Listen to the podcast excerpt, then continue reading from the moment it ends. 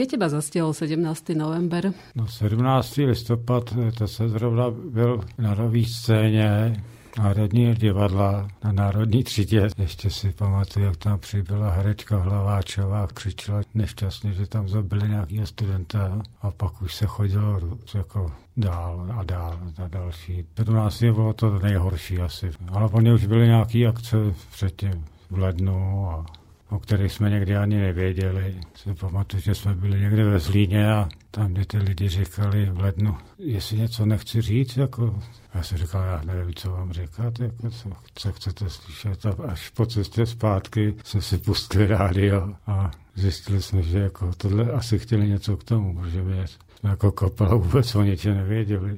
Počítal jsi s tím, že toto se raz někdy skončí? No, ono už to vypadalo, že se něco bude muset stát, jako byla ta perestrojka a už předtím ty východní Němci, jak začali vlastně utíkat přes tu ambasádu a všechno že se už něco dělo takového, že to bylo na spadnutí docela. Jsi vnímal ten pád berlínského múru tak intenzívnější, lebo ty si do Berlína často cestoval aj predtým. Můžu povedať, že Berlín je takéto tvoje mesto. Byl jsem tam i předtím, no. A to jsem tam byl už asi v roce 81, no. A to vypadalo trošku jinak, no. V západním Berlíně. Na říct, se mi to líbilo víc než teď. V čem? No, bylo to takový, jako, mělo to svoje kouzlo. Taková ta uzavřená oblast, ta vlastně uzavřená kultura, všeho chuť různých lidí a no, spoustu věcí se tam dělo. Byly tam kluby, který člověk do té doby vůbec neznal, džungle a Xenox a na džungli vzpomínal ještě nedávno na poslední nějak albu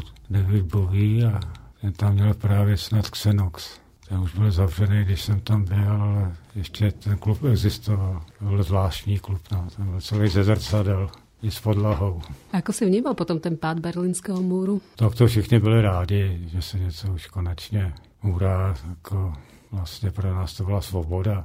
Prostě jak od režimu, tak svoboda podnikání, svoboda si říkat, kdo co chce, svoboda dělat muziku, jak kdo chce cestovat, takže byla to už pro teba aj taká predzvesť, že aj tu se to už musí zlomit? No to už jako celkem bylo na spadnutí. No, to už bylo s tou perestrojkou. Když ten pán s tou mapou Ameriky na hlavě, tak v tom je dosť rozdiel napríklad práve medzi a Bratislavou, respektíve medzi Českom a Slovenskom, že to na to naozaj ešte bolo tvrdé až do toho snaď posledného dňa, až do toho 17. novembra. Zatiaľ, čo v Prahe už bolo cítiť práve, ako spomínaš tú perestrojku, tak to Slovensko ešte stále to perestrojkou nejako veľmi zasiahnuté nebolo. Tak Praha už byla trošku, tam byly právě už, tam byly vidět ty východní Němci, kteří utíkali, to, jako, to každý viděl, viděl, že se něco děje. Pak je i pustili jako na západ a tak bylo jasný, že to je na spadnutí celé tohleto šílenství, co tady bylo předtím. Prišiel ten veľký boom, tedy sa strašne veľa počúvala hudba, čítali sa knižky, chodilo sa na filmy. A súčasťou toho všetkého bola aj garáž. Tak já jsem to osobně tolik nevnímal. No. Jsme si dělali od jak život, co jsme chtěli. Takže jsme si udělali takový stát ve státě a takže se pak akorát změnilo to, že jsme mohli jít ven a že jsme konečně mohli vydávat nějaký desky a že jsme konečně taky mohli hrát eh, za nějaký peníze. No jinak jako umění je furt stejný. Aké to bylo stretnúť sa s Iggy Popom, lebo garáž mu robila teda před kapelu? Jo, to bylo tady poprvé, no, tak to bylo náhodou docela prýma, protože pak ty kapely se s ním vlastně nikdy nesetkali. No já jsem se dostal s celou kapelou do šatny, byl přímo vedle mě, ve slipe, jak to bylo jako úplně takový bezprostřední a no to super. Jako. Vím, že jiný kapely se na těšili a co hráli před ním třeba vysáči, ale ten prošel kolem nich úplně jiným koridorem. Ale já jsem měl tenkrát docela štěstí, protože s ním tenkrát přijel jako šéf ochranky jeden kluk z Prahy, emigrant, no a ten mě to sám nabídnul. Takže jsme byli rádi, že jsme tam vzali kapelu. A sa k nemu vraciaš? Teraz Iggy Pop vydal skvelý album po tých eh, takých nie veľmi dobrých eh, návratoch Stooges, ale tento posledný je, je vynikající. No já si já poslouchám, no, když se k tomu dostanu, no, ale většinou neposlouchám nic. Hovoríme o nejakom úspechu, ktorý prišiel v 90. rokoch. A ten underground je o tom, že vlastne ten úspech je to podružné, čo vlastne tých umelcov zaujíma.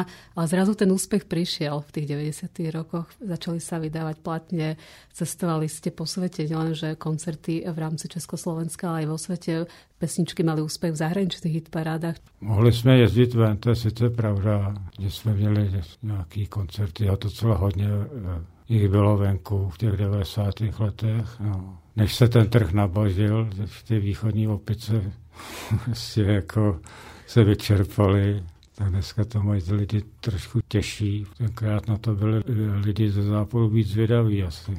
Lebo zaujímal ten rozdiel vlastne z toho undergroundu, kedy sa vlastne nemohol takmer koncertovať, vždy tam boli proste nejaké problémy, nemohli sa vydávať dosky, ak hovoríme o garáži. A zrazu proste až takýto úspech. Lebo to nebolo len o tom, že môcť nahrať platňu, môcť mať koncerty kedykoľvek chcem, hovoriť čo chcem, ale naozaj vlastne ten boom toho undergroundu tu bol dosť veľký tých 90. rokov, v tej prvej polke 90. rokov. No taky hodně záleželo na tom, co kdo hraje. Když to byla vlastní tvorba, která nebyla přímo pop music, tak to bylo v pohodě. Ale jinak Androš je Androš, no, tak já se k němu dokonce teď vracím k tomu starému undergroundu. Dá se říct, že i k tomu vlastně světovému, že už kašlu na nějaký establishment. Člověk stejně ví, že ty lidi, co to zajímá, tak e, není tak velký procento, jako co se bere ta pop music, tak když si to uvědomí, tak se nemusí nějak jako někam snažit něčeho někde líst někam a propagovat se a má svůj okruh lidí, kteří to mají rádi a, a to úplně stačí. Nikdy to nebude prostě taková komerční záležitost úplná. Hovoríme dnes aj o novom undergrounde? No tak to je v podstatě to samé. Nový underground už je, není jenom vlastně taková ta hudba, kterou hrajeme my, ale už je to i elektronika, už je to kde co, je to i umění, už je to obsáhlejší daleko.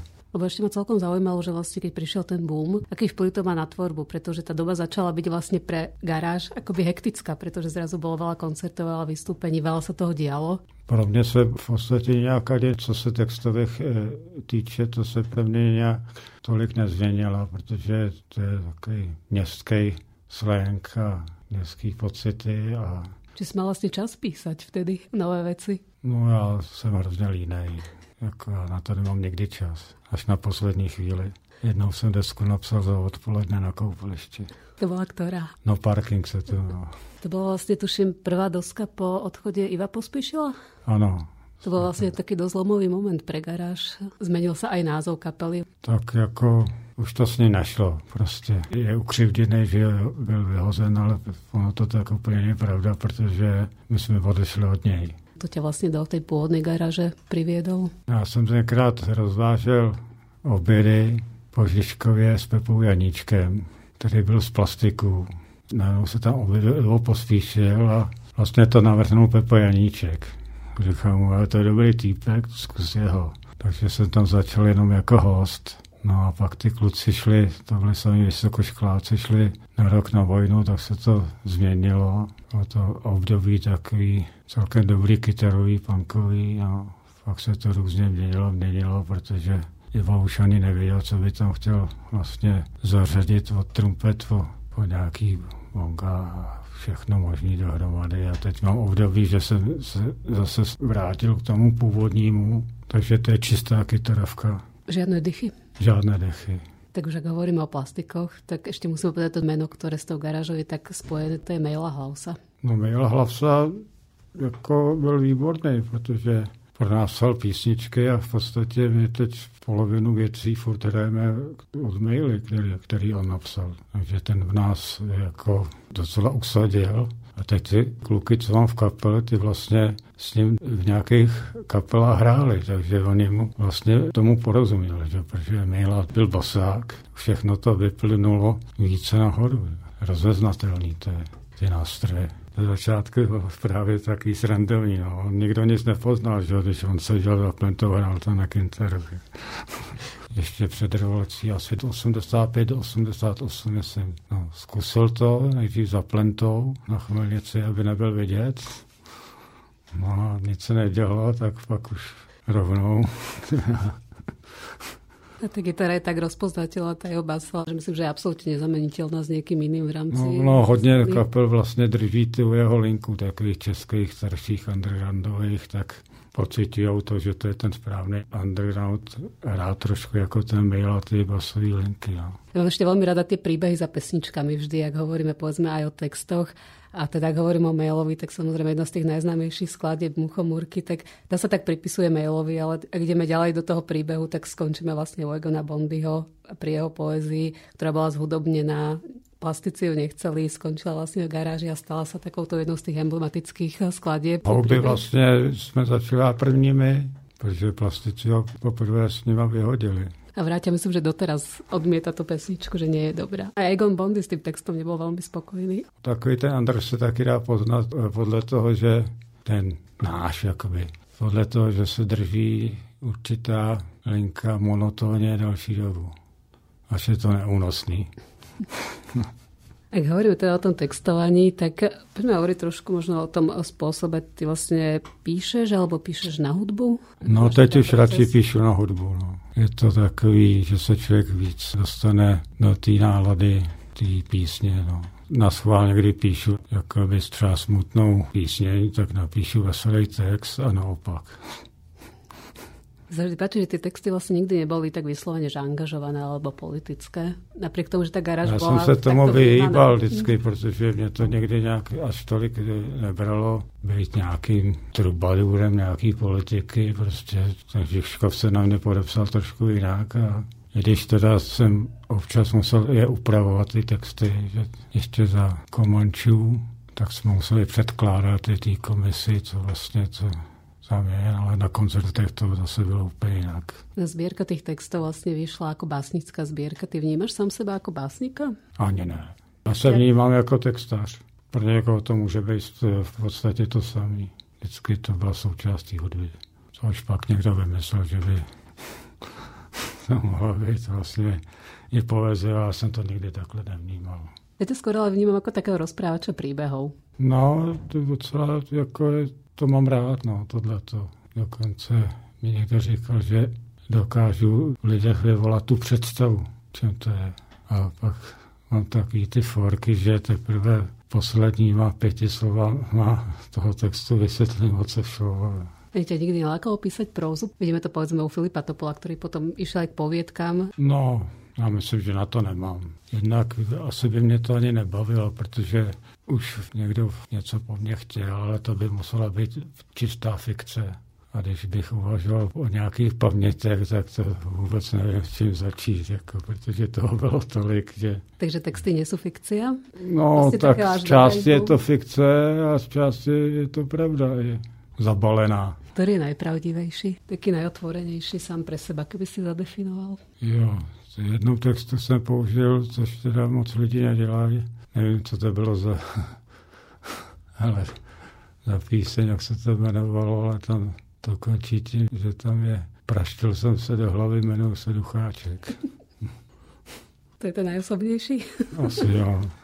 Kedy si začal textovať sám, lebo kapely vlastne začínali tým, že preberali veci do tých zahraničných kapiel, aj plastici tak začínali. A kedy prišiel ten moment, že hrať svoje veci? Bylo to už od začátku? To už bylo od začátku, protože já jsem začal zpívat ty Louridy, to není přetextovaný, že to bylo jako asi pět písniček a tak, jak byli ty kluci odešli na tu vojnu, tak jsem některé písně přetextoval rovnou. No a pak už jsem to dělal já. No. Předtím si písal básně, když si začal ne, textovat? Ne, ne, ne, někdy jsem napsal básně a já ani nechci číst. Já tomu říkám, že já se toho taky bojím trošku a říkám tomu, že bych si možná mohl zkazit styl. Čiže přišlo vlastně textování až s muzikou. Ty si ani nechcel být zpěvák, zrazu si stal za mikrofonem. No. Neplánoval si být básníkom, ne, stal se s těma textár. Ne, vůbec ne, já měl jiný partie. Ale stále to robíš 40 rokov. No, no, no tak to byla taková náhoda, která člověka utvoří a, a když se mě někdo ptá, jestli taký to je furt po těch letech, jako, jestli to je, jako, jestli mě to baví a, a, a tak, no. A já jsem říkal, no, to už nejde vůbec o to baví. Jako ono, jako po těch letech se staneš tím člověkem, který tam vlastně je, tak to už seš ty, jako, už takým, že se vůbec nějak nepřevlíkám do nějakých jiných koncertních hadrů a tak, jako prostě už jsem to já, prostě jsem se s tím tak zžil trošku. Jsem trošku auták taky, jo, tak, Sčítám značky na autech. Třeba. Mne sa hrozne páči, keď chodím na koncerty práve tých kapiel, ktoré hrajú naozaj už veľmi dlho spolu, už naozaj povedzme aj od tých 80 rokov a, a stále sú ešte spolu na pódiu, že ich to hrozne baví, že vlastne už nemajú potrebu si ani sebe niečo dokazovať, ani tomu publiku. A jednoducho si to užijú. No v podstatě na to pódium e, přicházím takový, jaký už jsem a i odcházím a pak jsem i takový normálně. No. Už tam není takový ten, že teď předvádím jako nějaký divadlo. Ako vnímáš očakávání publika? no to já jsem zase trémista, to jo, to, to, to, to, to je jako těžký, ale vždycky mě to po pár tónech přejde, ale před je to někdy těžký. No. Ako to vníma, že si ťa našla aj nová generácia, že tá hudba oslovuje ty texty aj generáciu, ktorá vyrastala v úplne inej dobe? Nejspíš asi zjistí, že hrajem trošku jinak, no. naživo, bez playbacku. Ešte ak sa vrátime tým oblúkom tomu 17.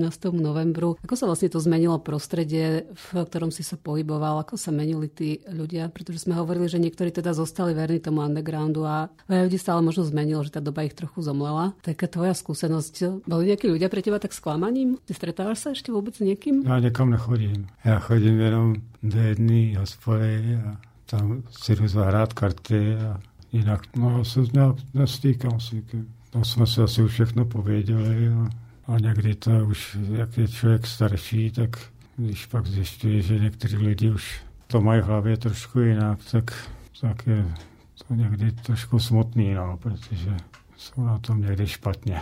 Že já už od 50 let nepiju vůbec, a, takže to vidím, co to s některýma provedlo. Alkohol a potom ešte samozrejme 90 tak samozrejme prišli sem aj tvrdé drogy. Ty si prišiel o ľudí? No tak hodně jich už umřelo na heroin, na, na ten alkohol.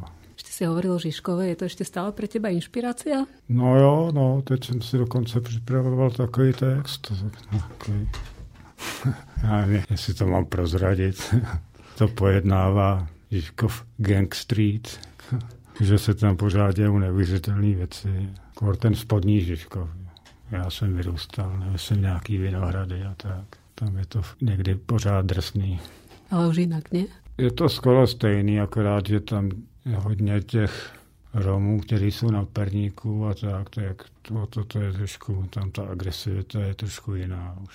Ak hovorím o tých odchodoch, tak vlastne pred niekoľkými dňami odišiel Karol Schwarzenberg. Karel znal dizent velice dobře, takže jsme se kolikrát setkali na nějakém koncertě, hráli jsme asi třikrát na jeho narozeninách a toho jsme měli všichni rádi. Jaký byl, takový byl, ale furt to byla taková noblesa, která prostě občas už není, no, těch politiků. To je někdy hruza. Sleduješ politiku? No, tak sleduju, ale, ale je mi z toho smutno. Ta česká je taková stranická už. Furt nějaký strany a který si potřebují vyhovět.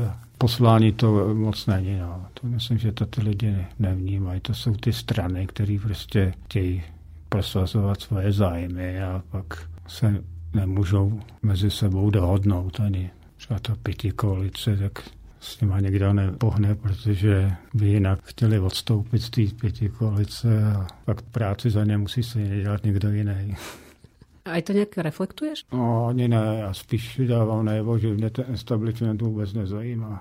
V tom spočívá základ undergroundu. Tak čím teda žije Tony Ducháček? Vy se chystá nějaký nový album? No chystáme, chystáme, pak jako už něco máme, pak si dáme pauzu, tak to chystáme zase znova. No, je to času čím dál míň.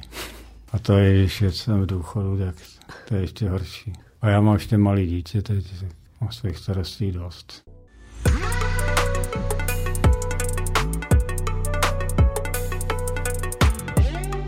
Počúvali ste podcast platformy Plan Art neprvoplánovo o umení a kultúre s Marianou Jaremkovou.